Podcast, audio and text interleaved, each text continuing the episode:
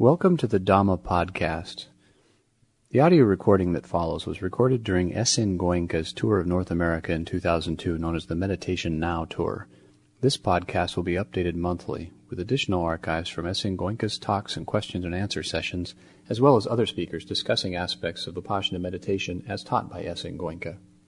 This podcast is sponsored by Pariyatti, a nonprofit publisher that offers written, audio, and video content and whose mission is to enrich the world by disseminating the words of the Buddha, providing sustenance for the seeker's journey, and illuminating the meditator's path.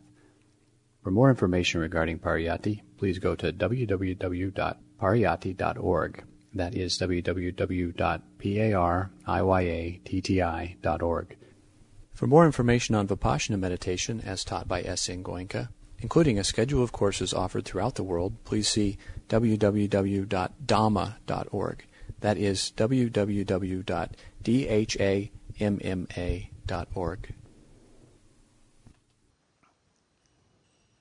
Friends, we have all assembled here this evening to understand what is Vipassana and how does it help us in our day to day life? How is it relevant in today's miserable situation of the mankind. Vipassana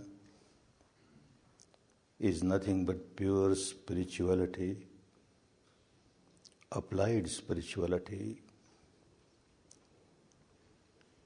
Every religion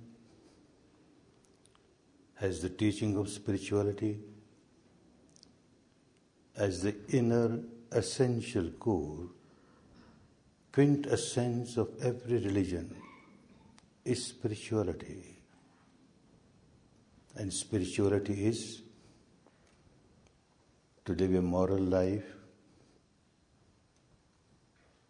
ethical life, with a disciplined mind, a pure mind, full of love, compassion, goodwill, and tolerance.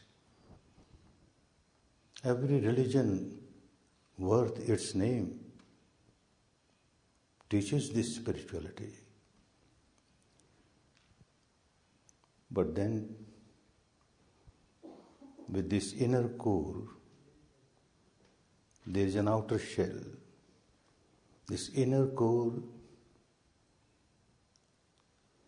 is uniform in every religion, greatest common denominator of all religions, common teaching of all religions. But every religion has the outer shell, which differs from one religion to another. This outer shell is different rites, different rituals, different ceremonies, celebrations, beliefs, philosophical beliefs, dogmas, and so many other things where one religion differs with another religion. Nothing wrong. People of any religion may be happy, may remain happy with the outer shell, but if they forget the inner inner essence of the religion, then everything is lost. Then the trouble starts. Follower of one religion give so much importance to the outer shell of their religion and get attached to it. This is the right thing. This is the right belief. People who don't believe this kind of rites, rituals, ceremonies, and philosophical beliefs are not religious people and they generate aversion, hatred, and animosity towards others. Why? Because they have forgotten the inner essence. If the inner essence is given importance, let people be happy with the outer shell. But without inner essence, without spirituality, it is just the empty vessel, empty container. Religion becomes an empty container where the nectar has leaked out. Now it contains nothing. And there the trouble starts. Now we see man killing another man without even knowing. This person does not know anything about this another person but kills him. There is no enmity between the two. They don't know each other, and yet they kill because this person does not belong to my religion, or this person does not belong to my race, this person does not belong to my country, this person does not belong to my community, does not belong to my belief, my dogma. All that creates trouble. What is the answer? The answer is generate more and more pure spirituality in the minds of the people, not giving much importance to the outer shell. If the inner essence of every religion becomes predominant in the mind of the people, all these conflicts will go away. This is what the enlightened person did. 2600 years ago, similar situation was there. Now, of course, it is worse. So, the teaching of pure spirituality is as relevant today as it was 2600 years ago, or I would say more relevant today. Misery is much bigger, so much of terror, horror, so much of inhuman activities, cruel activities going on. Importance has to be given to the inner spiritual part of the religion. But that can only be possible if one applies it in life. Merely if we keep on saying, My religion also has got the same spiritual teaching, my religion also has got the same spiritual teaching, but if nobody practices, then it is worthless. Again, we keep generating ego. Look, my, my religion is so good, my religion is so good. You are not practicing spirituality. 2600 years ago, this enlightened person, he saw the misery all around and tried to find out a way how to come out of misery in a very scientific way. No blind belief involved, no blind faith involved. The truth, understand the truth, and work with the truth, the problems will get solved. People from different sects, different beliefs would come to argue with him. Look, my belief is so correct, my belief. Smiling, he will say, The field where we differ, please keep it aside. The field where we don't differ, let us talk on that. Morality, we don't differ. You also agree. I also agree. And for morality, one must have control over the mind. One must be master of the mind. You also agree. I also agree. And mere control of the mind won't help. There must be purity of the mind. Purity not just on the surface of the mind, purity in the totality of the mind. You agree? Yes, I agree. Now let us work. Morality, control of the mind, mastery over the mind, and purity of the mind. But merely accepting it won't help. Now practice. Come, I will teach you how to practice. And the practice is so scientific, so rational, so pragmatic, so result oriented. People start working and they get the result. They find really, really it is pure spirituality.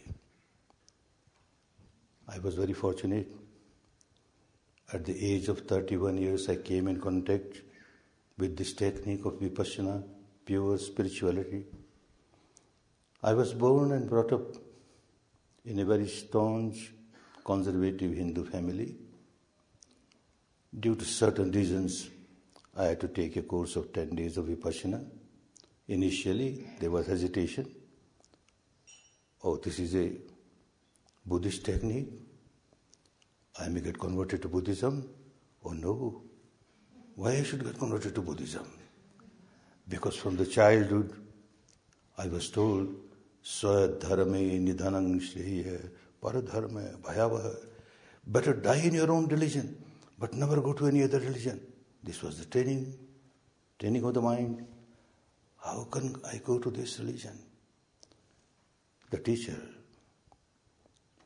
who was a very compassionate person, I met him. A very saintly person, a high official of the government, a householder, the first accountant general of independent Burma. He asked me, You are leader of the Hindu community in Burma. Tell me, in your religion, is there any objection to the life of morality? How can there be objection, sir? This is acceptable by anybody, everybody. No, we have got no objection. But how can you live a moral life? Unless you have control of your, over your mind. I will teach you morality, but along with that, I will teach you how to control your mind, how to discipline your mind. We call it samadhi. Any objection? What objection? I cannot control my mind. That is why I am in misery. If somebody teaches me how to control the mind, wonderful, I got no objection. Mere controlling the mind won't help. At the deepest level of the mind, at the root level of the mind, everyone has a habit pattern, habit pattern of generating some impurity or the other. This is the storehouse of your impurity. This habit pattern. Although with controlled mind you may purify the mind at the surface level, but when there is a volcanic eruption of your old stock, again you are the same person. I will teach you a technique. You observe the reality within yourself and see what is happening at the depth of the mind and purify the mind at the deep root level. Any objection? What objection? If somebody teaches me to purify my mind, totality of my mind, wonderful, sir, no objection. That's all. We teach nothing else.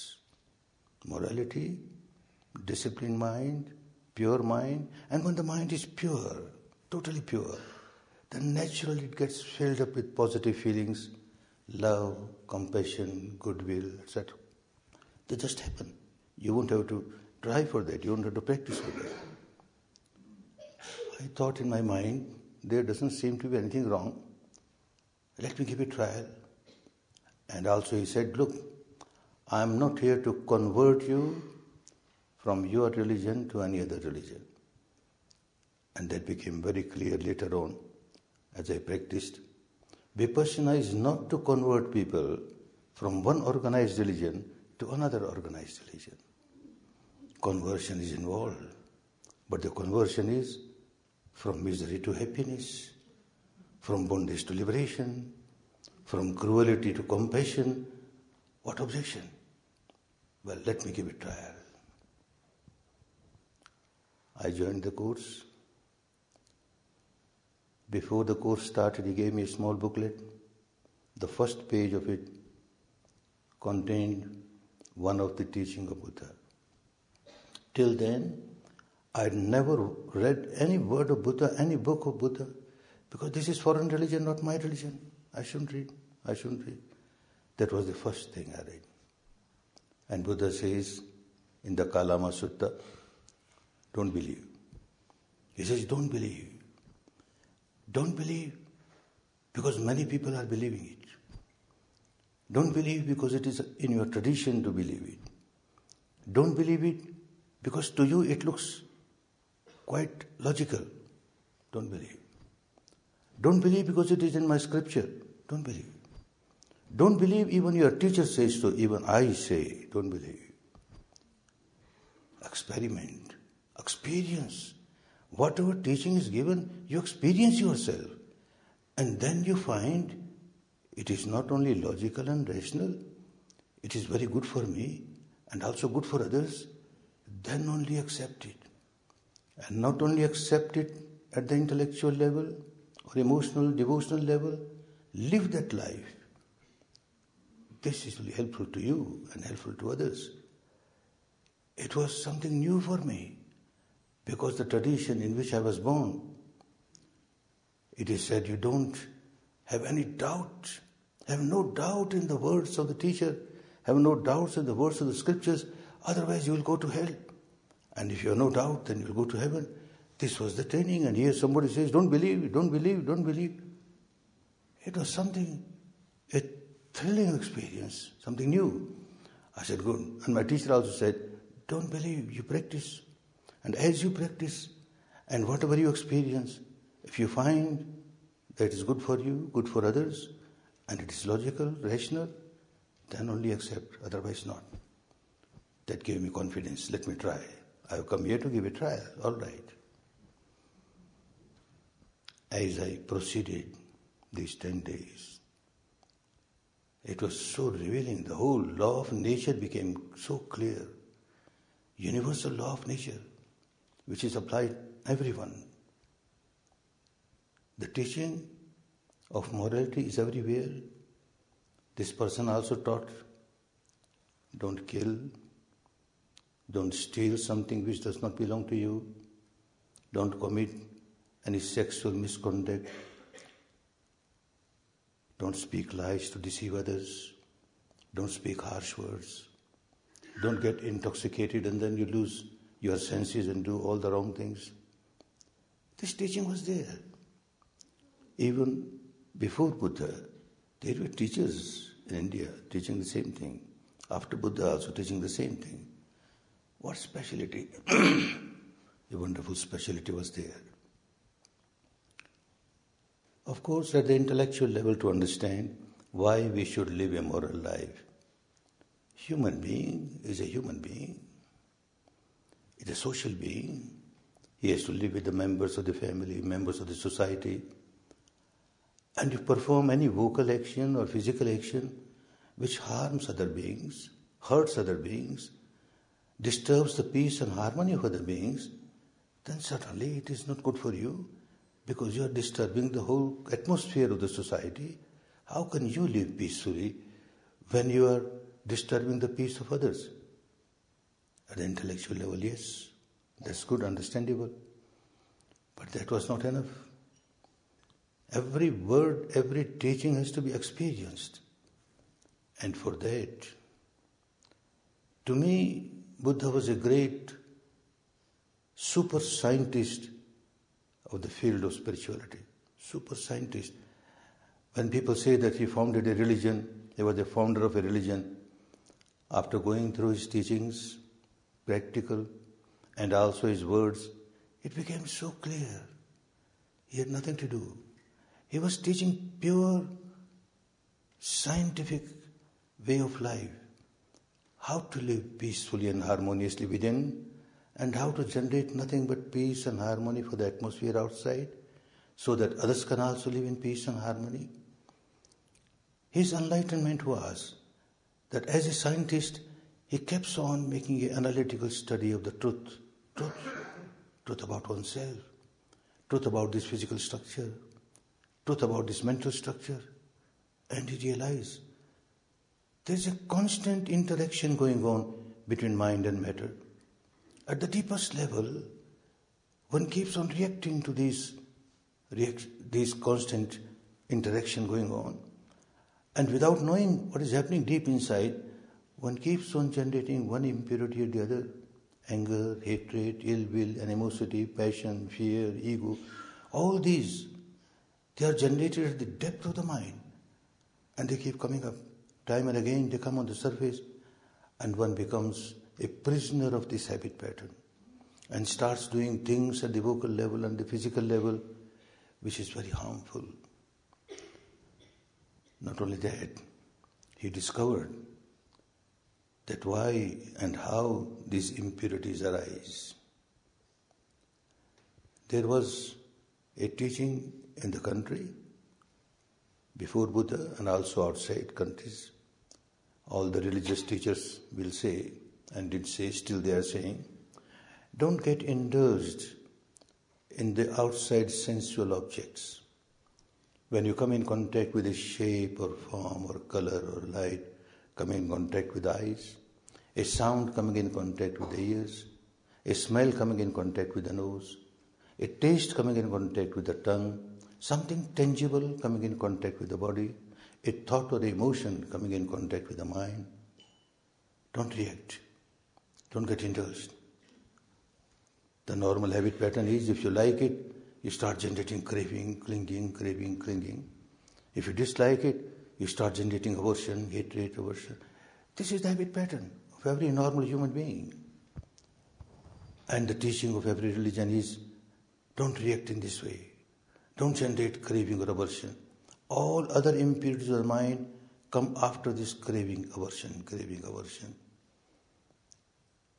Now Buddha says you are not reacting to the outside object. This was his discovery. Wonderful discovery. It appears to be so that you are reacting to some outside object coming in contact to your sense door, one sense door or the other. This is apparent truth.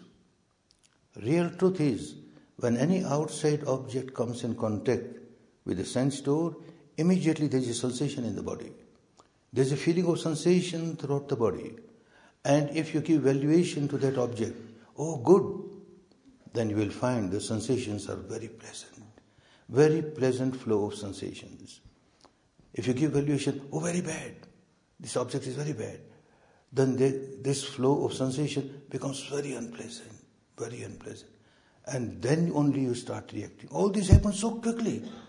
One cannot even understand what is happening deep inside, and the reaction starts. When there's a pleasant sensation, reaction starts with craving, clinging, craving, clinging.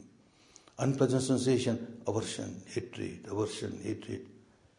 This habit pattern is there at the depth of the mind. Unless you come out of this habit pattern and try to rectify your mind at the surface level, oh no, I should not react with craving, I should not react with aversion. You are training your mind not to react to the outside object. Good. It keeps your mind pure at the surface level. Deep inside, this reaction of craving and aversion going on constantly, constantly. There are sensations, physical sensations throughout the body, every moment, day and night. Pleasant, unpleasant, pleasant, unpleasant. And one keeps on generating craving, aversion, craving, aversion. This habit pattern becomes stronger and stronger. Now the teaching, Vipassana wants you first to train your mind to get concentrated. That is to discipline the mind. This wandering mind, a monkey mind. You concentrate on one object, but object must be truth. No imagination involved. Truth. Truth about yourself truth pertaining to the body structure, truth pertaining to the mental structure, and the combination of the two, see what is happening. One starts realizing the truth about oneself. When somebody comes to a course of 10 days, this is what one starts doing. What reality has manifested? And one finds the breath coming in, breath going out. Start with that. This is the reality. No verbalization is allowed, otherwise, mind will start rolling in the verb, verbs, verbalization. No visualization, no imagination, no imposition of this philosophical belief or that philosophical belief, nothing doing. No auto suggestion or outer suggestion, nothing doing that. Truth, nothing but truth, bare truth, mere truth pertaining to your mind and matter structure.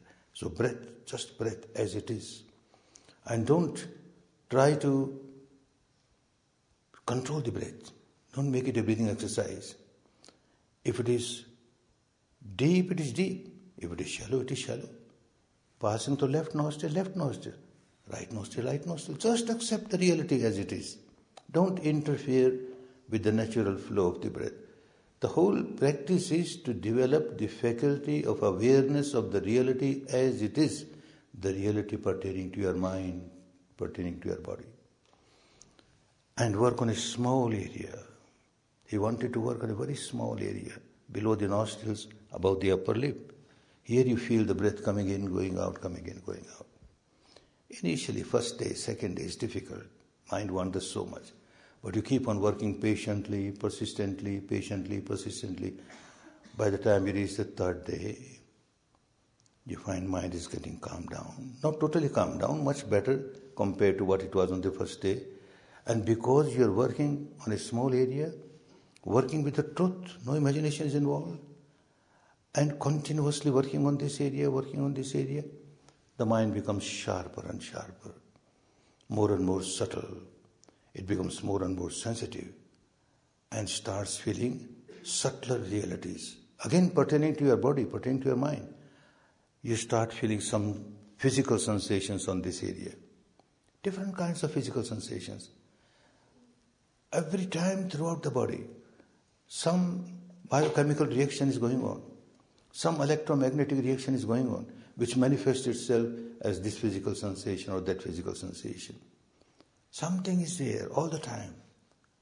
Maybe heat, maybe perspiration, maybe throbbing, pulsing, vibrating, tingling, heaviness, numbness, anything. Just observe. Don't react. Just observe. On fourth day, you start from the top of the head to the tips of the toes, everywhere, throughout the body. There are sensations. This type of sensation or that type of sensation, sensations, physical sensations. You feel all those sensations, but remain equanimous, don't react. Old habit was to react, and which comes as you practice. Unpleasant sensation, you react with aversion. Pleasant sensation, ah, wonderful, you react with craving. That old habit keeps on working, but you keep on training your mind. Don't react, just observe. Unpleasant sensation is a reason. Let me see how long it lasts. Is it eternal? Sooner or later it passes away. A pleasant sensation is the reason. Sooner or later it passes away. Oh, ephemeral, impermanent, changing. The entire physical structure constantly changing. Entire mental structure constantly changing. Just observe, do nothing. You are changing the habit pattern of the mind at the deepest level. The deepest part of the mind, the root part of the mind, is constantly in touch with the body sensations and constantly reacting with craving or aversion, craving or aversion. Now we are trying to change that habit pattern. What happens? Practicing, taking a course for 10 days and practicing every day, getting more and more establishing. Two part of it. One part, you must have the faculty to feel sensations, all kinds of sensations. These gross, solidified, intensified, unpleasant sensations we feel anyway. There is a pain, there is pressure, there is heaviness, there is heat. Everybody experiences it. But there are so many subtler sensations deep inside. So many subtler sensations throughout the physical structure. There's oscillation going on every moment, arising, passing, arising, passing.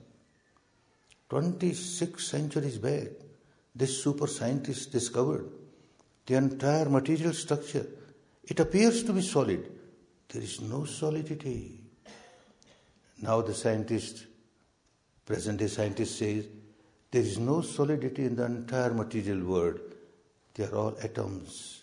And that is also vibration, vibration, wavelet, wavelet.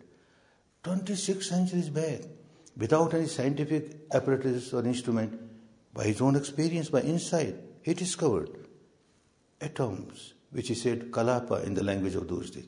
Tiniest particle of the matter, entire structure, physical structure, entire universe, material universe made of these kalapas, atoms. And that is also not solid. Vibration, vibration, sabbo, loko, pakampito, pakampito, entire universe, mere vibration, vibration, this wavelength or that wavelength, this velocity or that velocity, but mere wavelet, wavelet, wavelet. When one reaches that stage, it becomes so easy to live a moral life. Then one starts understanding that whenever something undesirable happens outside, the old habit was to react with anger, with hatred, aversion. Now one understands.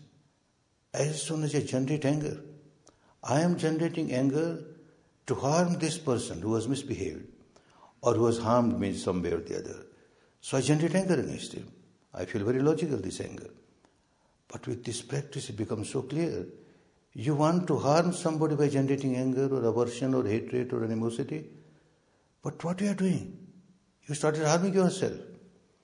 The moment you generate anger, and now you are aware of the sensations, their quality, their characteristic, and you find as soon as generated anger, there is a burning sensation in the whole body, burning sensation.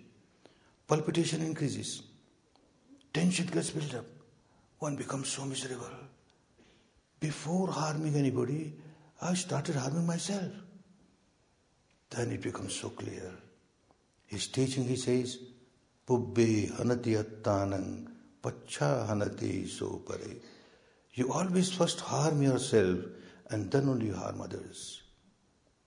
Nobody wants to harm oneself because one is ignorant, one doesn't know what one is doing deep inside. One keeps on harming oneself and without knowing what I am doing. Now it becomes clear why I live a moral life.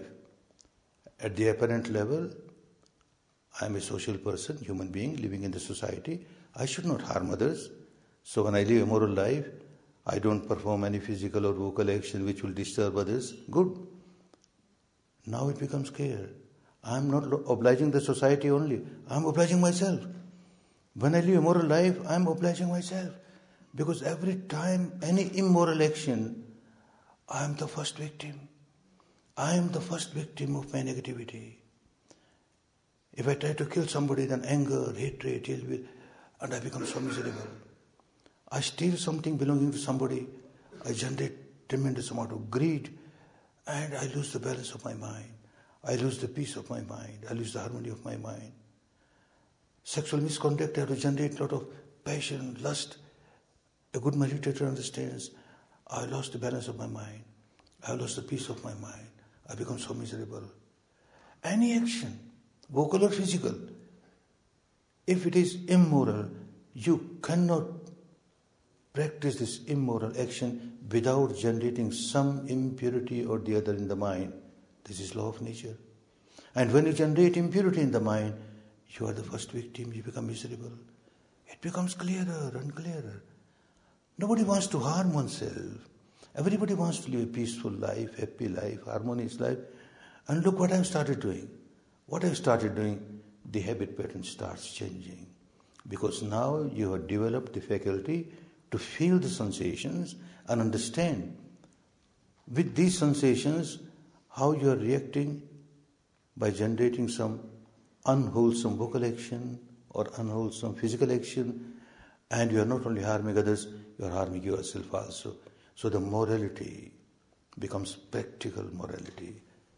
More and more one gets established in this technique. And the technique is so universal, non sectarian. You're observing your breath. Breath is not sectarian. You can't say this is Hindu breath or Buddhist breath or Jewish breath or Christian. Breath is breath. Every human being, the breath is there. And then you start observing the sensations on the body. And what arises in the mind, you observe anger and what kind of sensation, passion, what kind of sensation. This is again non sectarian. When anger arises, you can't give a label Hindu anger or Buddhist anger or Christian anger. This sensation or that sensation, all non sectarian, pure science of the interaction of mind and matter. More and more one gets established in this, naturally the life becomes full of morality. The sermons of course, they are good. If we listen to good sermons, at least the surface of the mind becomes pure, becomes calm. One does not want to perform any moral action. But that is only at the surface level. Deep inside, this behavior pattern is there. And unless we change this behavior pattern at the deep level, misery is there all the time. We can't come out of misery. A very poisonous tree, huge tree, we may cut it off. But the roots are there. Again, another tree will arise. More and more trees will arise. We have to work to dig out the roots, and that was the teaching of the Enlightened One. Go to the depth where you feel sensations, and because of the old habit, you keep on reacting to that. Just observe, do nothing. Just observe. Because of the old habit, you may be reacting for some time. Again, you train your mind. Don't react. Just see. Is it eternal? Or is it impermanent? It is impermanent. It arises, passes away, arises, passes away. There is no meaning, there is no purpose of reacting to something which is constantly changing, neither with, craving nor with aversion. The habit pattern starts changing. And when the mind becomes purer and purer from the depth level, the entire mental structure is so pure. It becomes a very positive, positive way of life. Always love, always compassion. One starts understanding the law of nature, universal law of nature. The law of nature is that whenever you break this law, you will be punished. And when you live in line with the law, you will be rewarded. What is the law of the nature? Keep your mind pure, free from negativities, free from impurities, and you are rewarded. When you find my mind is now free from any negativity or any impurity, you feel so much of peace, so much of harmony within yourself. The reward is there, then and there. You break the law, you generate any impurity in the mind, you are punished then and there. You notice when I generate any impurity in the mind, I become so miserable. The sensations are so unpleasant. I become so miserable. You call it the law of nature, you call it the law of God, makes no difference. Law is law, universal law, applicable to anyone. One may be white or black or yellow or brown, makes no difference. One may be a man or a woman, makes no difference. One may be of this religion or that religion, this country or that country, makes no religion, no difference. Human being is human being. Human mind is human mind. Come out of your misery. Don't harm yourself. Live in peace and harmony.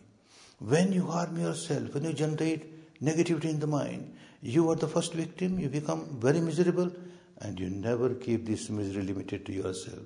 You keep on throwing this misery on others. Entire atmosphere becomes so tense when I generate anger, entire atmosphere. Anybody who comes in contact with me at that time becomes miserable. I make myself miserable. I make others miserable. What sort of life I am living? By this technique, one starts realizing what sort of life I am living. I am harming myself. I am harming others.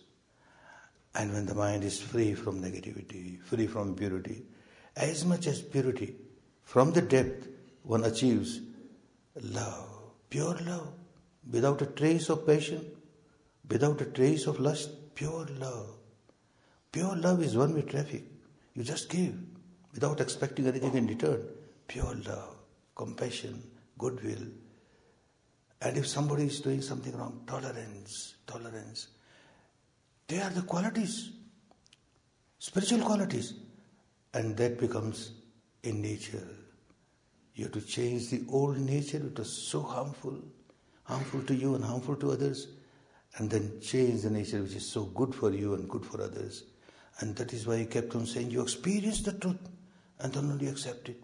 If someone said, Live a moral life, yes, live a moral life. But when you experience why you live a moral life, it becomes so clear. Keep your mind pure, yes, pure, but why? When you feel, when I generate impurity, look, I am becoming miserable.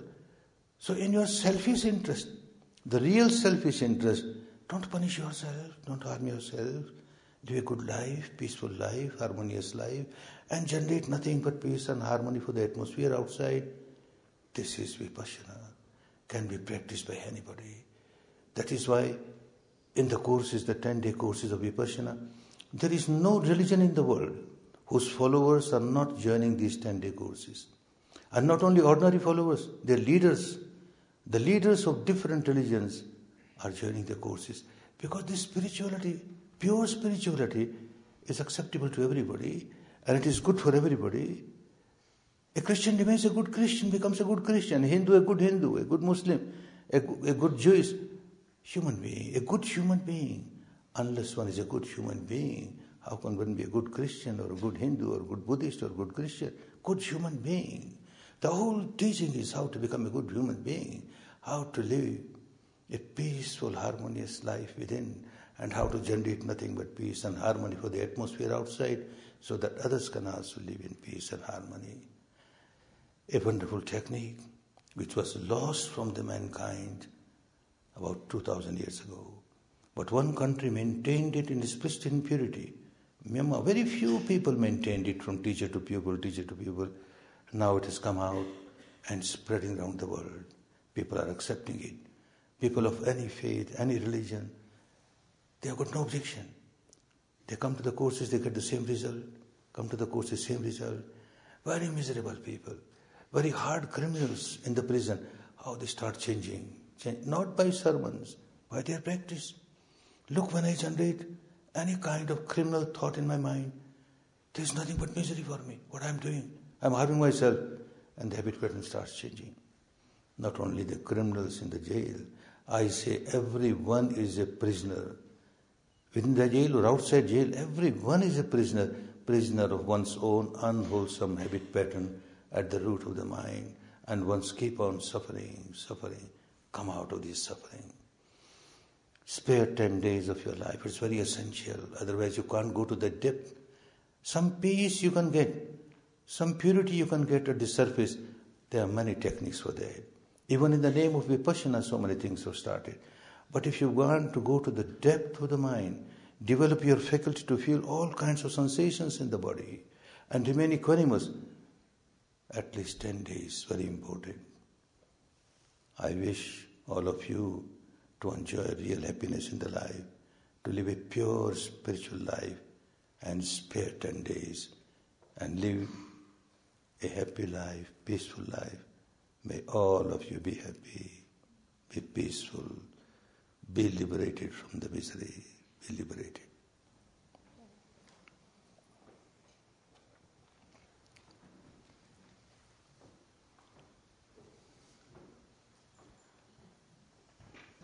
If I don't react, does that mean I can't have any fun?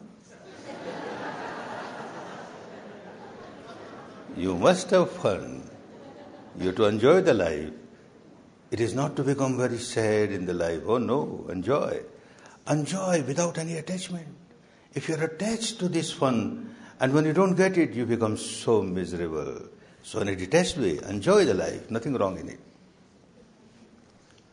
How do I deal with my anger and fear about the terrible events of September 11th? Yes, I can understand this terrible thing starts because of attachment to my religion. My religion. So kill people who are not of my religion, who have no belief as I have belief. This madness. Well, the state is there to look after our safety, our security. But then bigger safety and security is inside. When you become all the time full of fear, paranoid, what will happen? What will happen to me? then without anything happening, you are suffering. So this technique will help you. Whenever fear arises, just accept the fact. At present, there is fear in my mind. And again, a big discovery by this enlightened person. Nothing can arise in mind without a sensation on the body. There must be physical sensation. Fear, there must be a sensation on the body. And this sensation is related to fear. And with the practice of vipassana, you, you learn how to observe the sensation and remain equanimous, understanding it is impermanent. Fear is there. Don't relate it to fear due to this, due to that. Fear is fear, abstract fear. And look, sensation. Keep on observing. Impermanent. It is not eternal. Sensation is not eternal. Fear is not eternal. Let me see how long it lasts. Let me see. It becomes weaker and weaker. It can never overpower you. You come out of the habit, the wrong habit of becoming fearful all the time. This is a very wonderful way to come out of fear. Is it a problem if a yoga teacher includes vipassana teachings in hatha yoga classes? Well, so far, when you say yoga, today the yoga has become only a physical exercise, asanas and pranayam. Nothing wrong. There's a physical exercise. If vipassana is added to that, nothing wrong. But trouble starts when any kind of meditation, any kind of technique is, is used along with this vipassana. Vipassana wants to observe the natural sensations that you experience. And different kinds of meditation generate artificial, artificial generation, artificial sensations, and there's a clash. So avoid adding any kind of meditational practice, but physical exercise perfectly all right. People often say, I meditate when I walk in nature, or I meditate when I play my violin, and when I dance. How is this different from what you teach? Difference is there. You say you are meditating, that means you are keeping your mind calm and you are doing all these things perfectly all right. But you have lost the depth of your mind because you are missing the sensations. With the awareness of sensation, whatever you do is perfectly all right. Because you are aware of sensation, you are equanimous with the sensation, then everything that you do is positive. This is not a blind reaction, so negativity is involved. No negativity is involved. Whenever there is a negativity, whenever there is a blind reaction, there is negativity. Whenever there is no negativity, mind is positive, full of love, full of compassion, then all other action automatically become pure.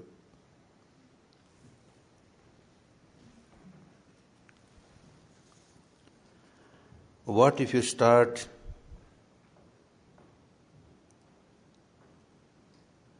if you start crying in the middle of your vipassana? Why cry?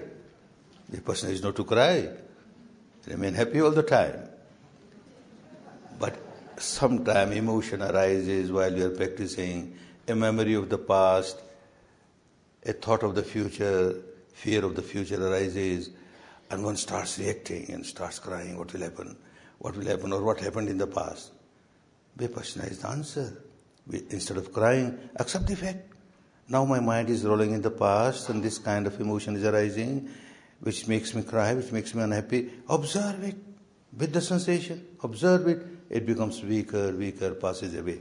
No use crying. Never cry. Does the chakra has anything to do with my breathing? Yes. Chakra started in my country in India about five, six or 700 years after Vipassana was lost. People were just having a memory that there used to be a technique by which you get sensation throughout the body. But how to get the sensation? The first part was lost. The anapana, awareness of the breath. Awareness of the breath without any imagination, no verbalization, that was lost. So you don't feel sensation everywhere. And people were eager to get sensations to the spinal cord. People started getting sensations there.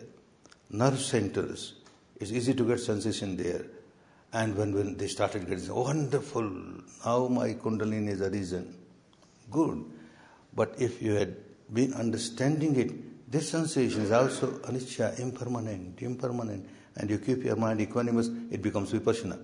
Otherwise, your habit pattern remains the same. How much does it cost to attend a 10 day Vipassana course? Can you give that cost? It is invaluable. What value can be tagged on the teaching of Vipassana? So invaluable. The moment a value is tagged on that, it is no more spirituality. Then spirituality becomes a business. Then you start making money out of that. It becomes your livelihood and the purity is lost. So no, no, no cost, nothing has to be given for the teaching. Even no cost for your staying there for 10 days. Lodging, boarding, everything is free. Then from where the money comes? It doesn't rain from the sky. From where it comes?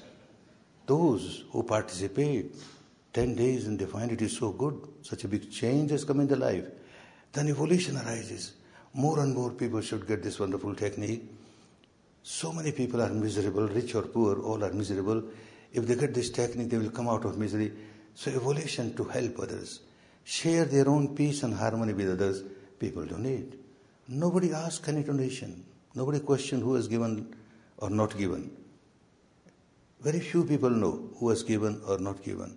Others not know, and nobody requests. It is by voluntary donation, and the chakra, the Dhamma, keeps on moving like that. But still you have to pay. I again remind you, you won't get anything without giving anything. You have to give. You have to give 10 valuable days of your invaluable life. If you don't give that, you are far away from the person.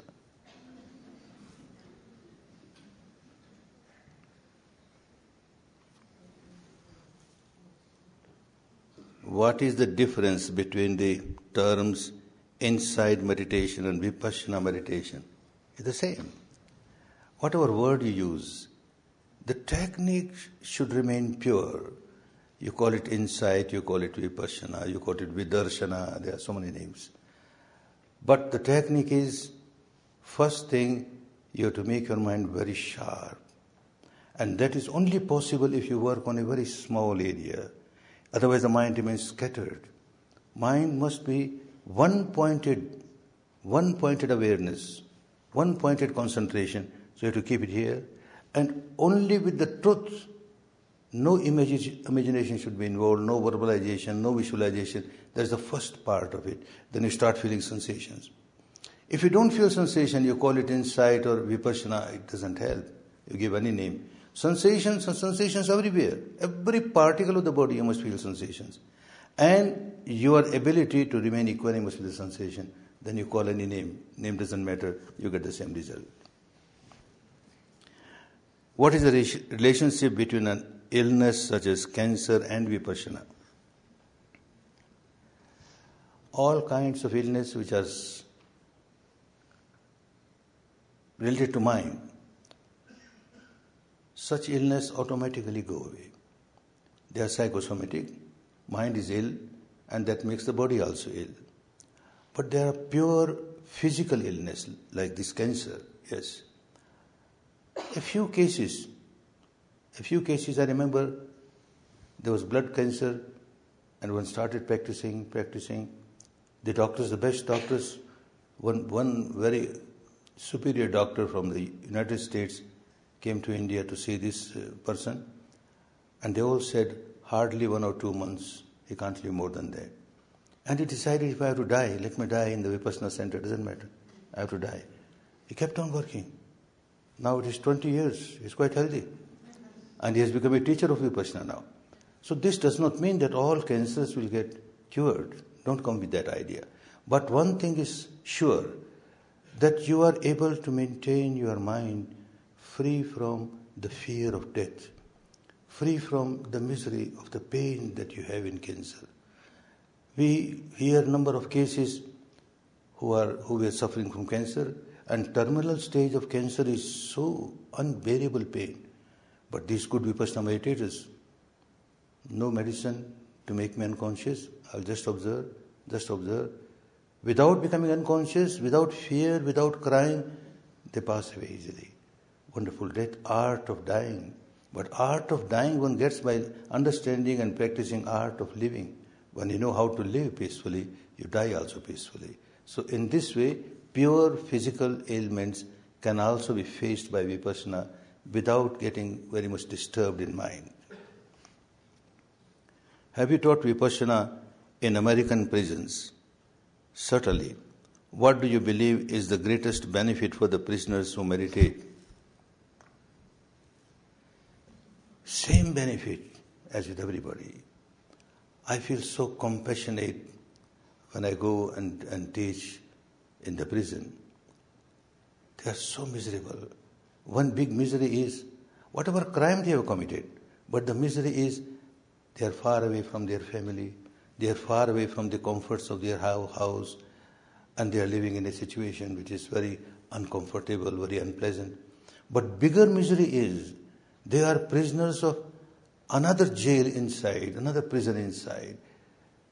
All the time they are generating nothing but negativity. When I go out, I will kill so and so. I will take revenge. I will kill that who gave witness against me. I will kill that judge. I will kill that police officer. All sorts of nothing but revenge, anger. By Vipassana, when they start experiencing their sensation, and they find, whenever I generate this kind of negativity, look, I become so miserable.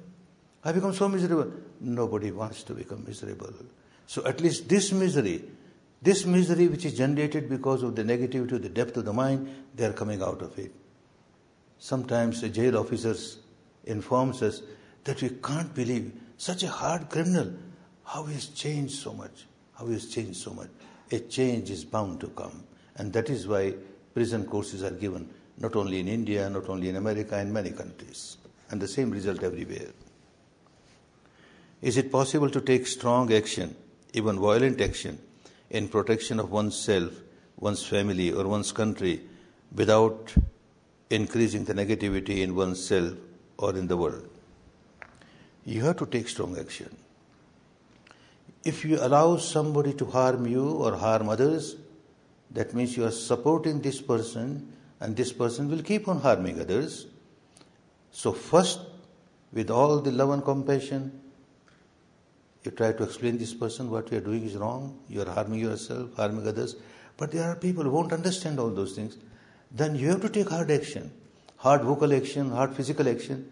But before taking such hard action, for a few seconds, observe what is happening within myself. Observe your sensations. You are equanimous. There is no anger. There is no hatred.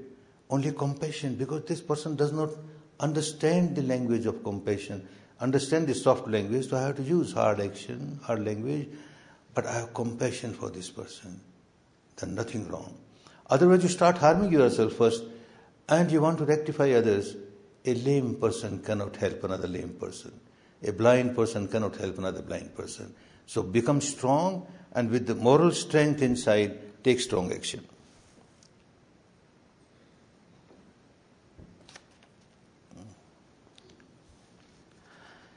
I don't believe in rebirth. What am I getting liberated from? You believe in this birth, forget the next birth. You believe in this birth, and in this birth you are so miserable. You keep on generating some impurity or the other, you are miserable. Come out of that misery. Forget what happens after death. If there is a rebirth, it will be good. If there is no, no rebirth, better. Forget the rebirth. Give more importance to the present. What what role does faith and devotion play in vipassana practice? Having faith in the law of nature is wonderful.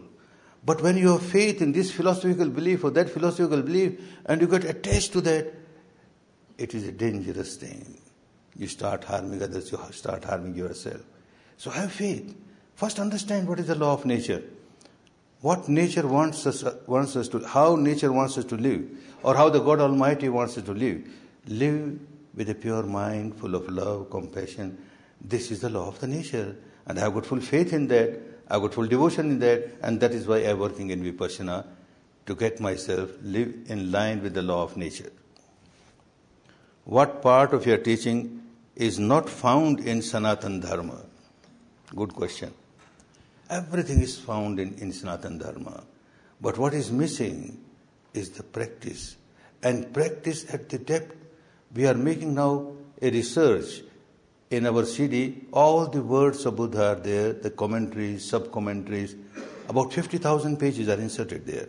And all the scriptures of Hindus, the Vedas, the Puranas, the Mahabharata, the Ramayana, all are there. And now we are putting all the Jain scriptures and a comparative study is made. Everywhere the teaching is the same. Spiritual teaching is there, but the practice is missing. Even if there is practice, it is practice to work only on the surface level. They miss the sensation where the mind starts generating impurity. That part is missing, and that is why I was attracted and I found it so helpful. And people getting attracted.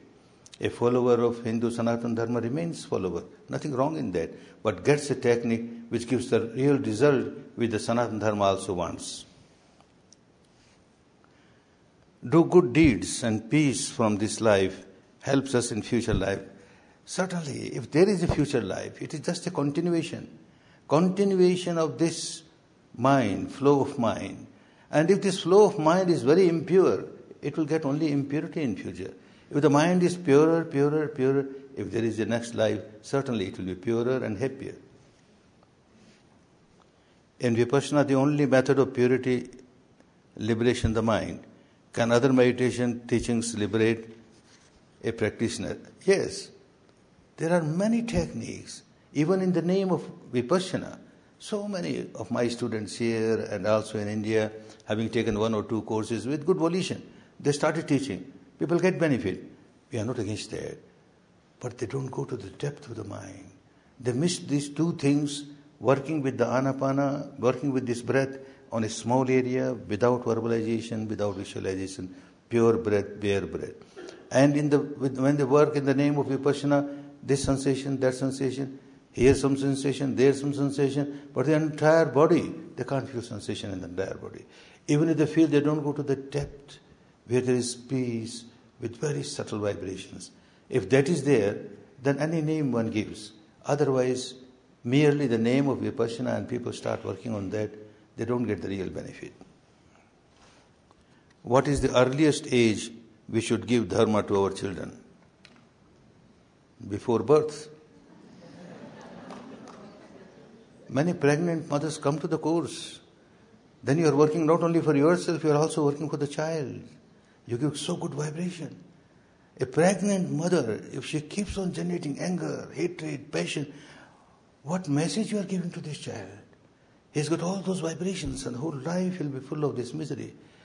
But when you come to be Vipassana and you work, purification of mind, purification of mind, love, pure love, compassion, the child that comes out is a Dhamma baby.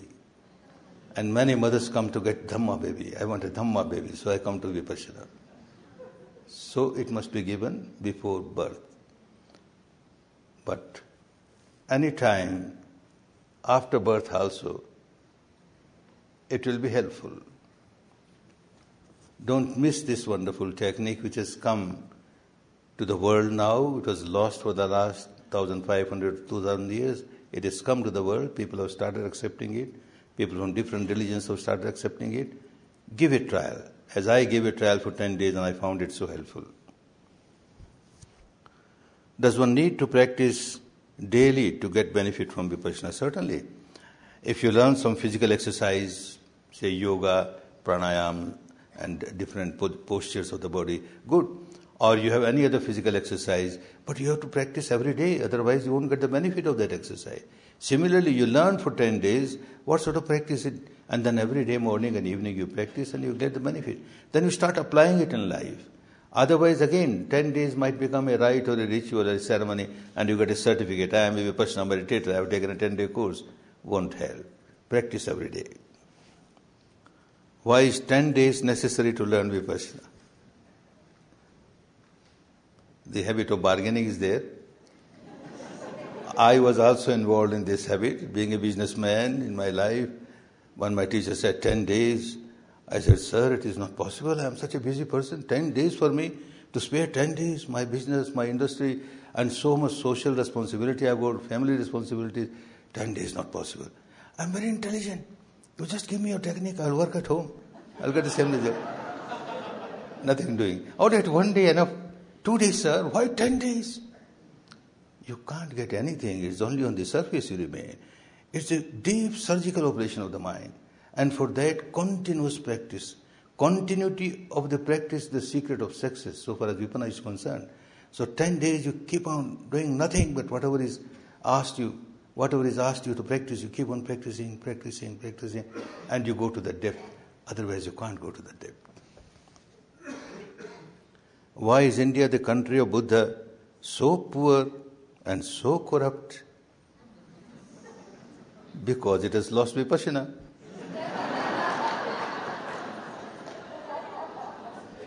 it was an ideal country after Buddha. We have got a historical record. Emperor Ashoka, the country was so peaceful. And there are rock edicts where there, he has written that there were so many rulers before me who wanted the subject, the, the public, to be very peaceful, harmonious, not quarreling, paying respect to the elders, living a moral life. No one was successful. I am successful. Why?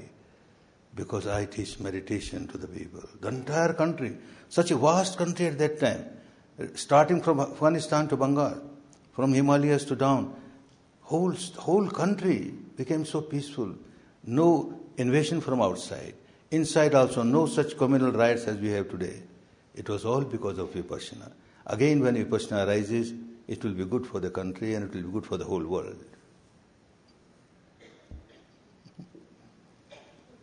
There are many more questions, but we only have time for one more. Good. After one, I am liberated. Good. Can Mrs. Goenka speak or her Vipassana understanding, learning?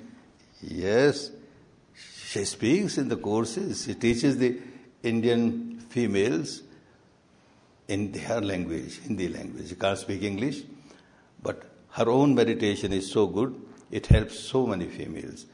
Another big problem in India, there is a very wrong impression about Buddha and Buddha's teaching. One wrong impression is Buddha taught only for the monks and the nuns, not for the householders. He was not interested in householders because he left his family, his wife, his child, so he was not interested in family life. This is totally wrong. When I go through the, the, the words of Buddha, he has given more sermons to the householders, how to live, how to live peacefully. But the whole country feels Buddhism is not for us because it is only for the monks, only for the nuns. I have to give them an example. Look, I am a householder, and I carry such a big testimonial that I am a householder, so that people have confidence. Buddha's teaching is for the householders also. For that purpose, she is always with me, and she helps me in teaching to people. May all of you find time to experience the truth, to experience peace and harmony within yourself, and keep growing in this purity and live a good life. Live a good life.